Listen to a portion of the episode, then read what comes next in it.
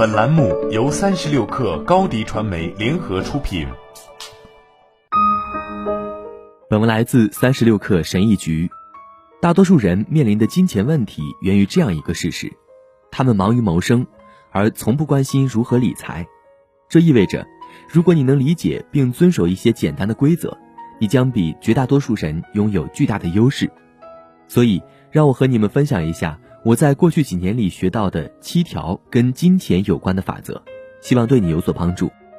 一、记录开支，增加开支是一件很容易的事情，但是你很快就会想要更好、更奢侈的生活方式，然后降低开支就会变成一件很痛苦的事情。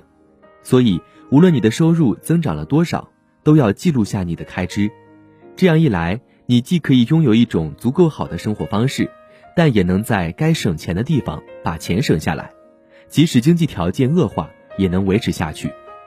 二，让你的钱动起来，即使人们设法用中产的节俭方式存了一些钱，这些钱也经常闲置在银行账户里，带来的收益很少，甚至没有收益。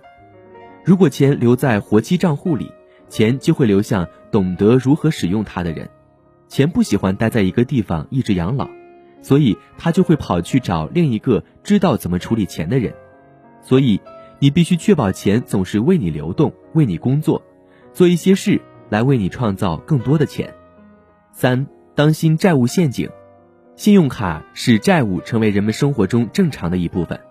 如果你知道如何使用它们，那还好说，但是你在负债的时候要特别小心谨慎，为贬值的东西、奢侈品或可供炫耀的东西负债。就是让你的财务健康暴露在致命病毒之下。债务最大的问题是它掩盖了你现在的问题，并经常给你的未来增加一些麻烦的问题。四，增加被动收入。大多数人用时间换金钱，这构成了他们收入的百分之九十或更多。你每一天拥有的时间是有限的，所以如果你想用时间换取金钱，那么你所能换取的数量也是有限的。而你花在挣钱上的时间越多，你享受生活的时间就越少。如果有什么突发情况，你可能有好几个星期都没法工作，然后你的收入来源就断了。好的一面是，你不需要投入大量的资本来赚大钱，你甚至不需要辞职。如今，创造被动收入的来源比以往任何时候都要容易。实现这一目标的一个好方法，就是创造出可以盈利的数字产品。五，善于借力。金融从业者用“杠杆”这个词来表示借钱，但我已经说得很清楚了，我不喜欢负债。我所说的东西是有利的筹码。对我来说，杠杆指的是在不增加太多风险的情况下，最大化收益和影响力的东西。很多人会让缺乏知识、时间、人脉等成为他们追求金钱和成功的障碍。如果你不知道什么，就去找那些知道的人。如果你没有时间，你也可以找有时间的人帮助你。如果你没有人脉，也许你的朋友有。所以你要开始寻找你所拥有之处的资源。我当然不是让你当个寄生虫。如果你做得好的话，每个人都会受益，生活也会更好。六要有耐心，要参与金钱的游戏，你就必须学会着眼长远。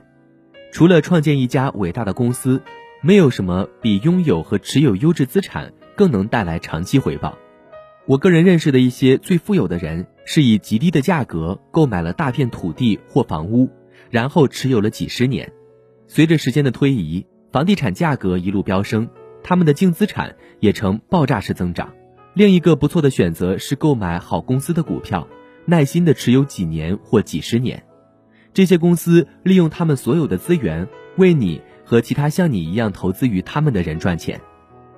沃伦·巴菲特曾建议，投资的全部目的就是在好时机挑战好股票，只要他们仍然是好公司，就一直持有他们。但我得提醒你一句，务必在开始投资前先学习，即使之后也要继续学习，尽你所能向书本学习，向别人学习。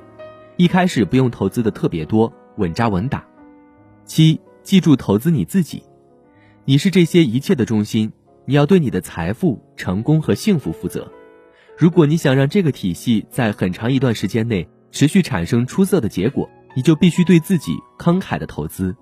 所以，好好照顾你的健康，培养你的人际关系，努力扩展你的知识，这些东西能带来最大的回报，也是别人永远也拿不走的。好了，本期节目就是这样，下期节目我们不见不散。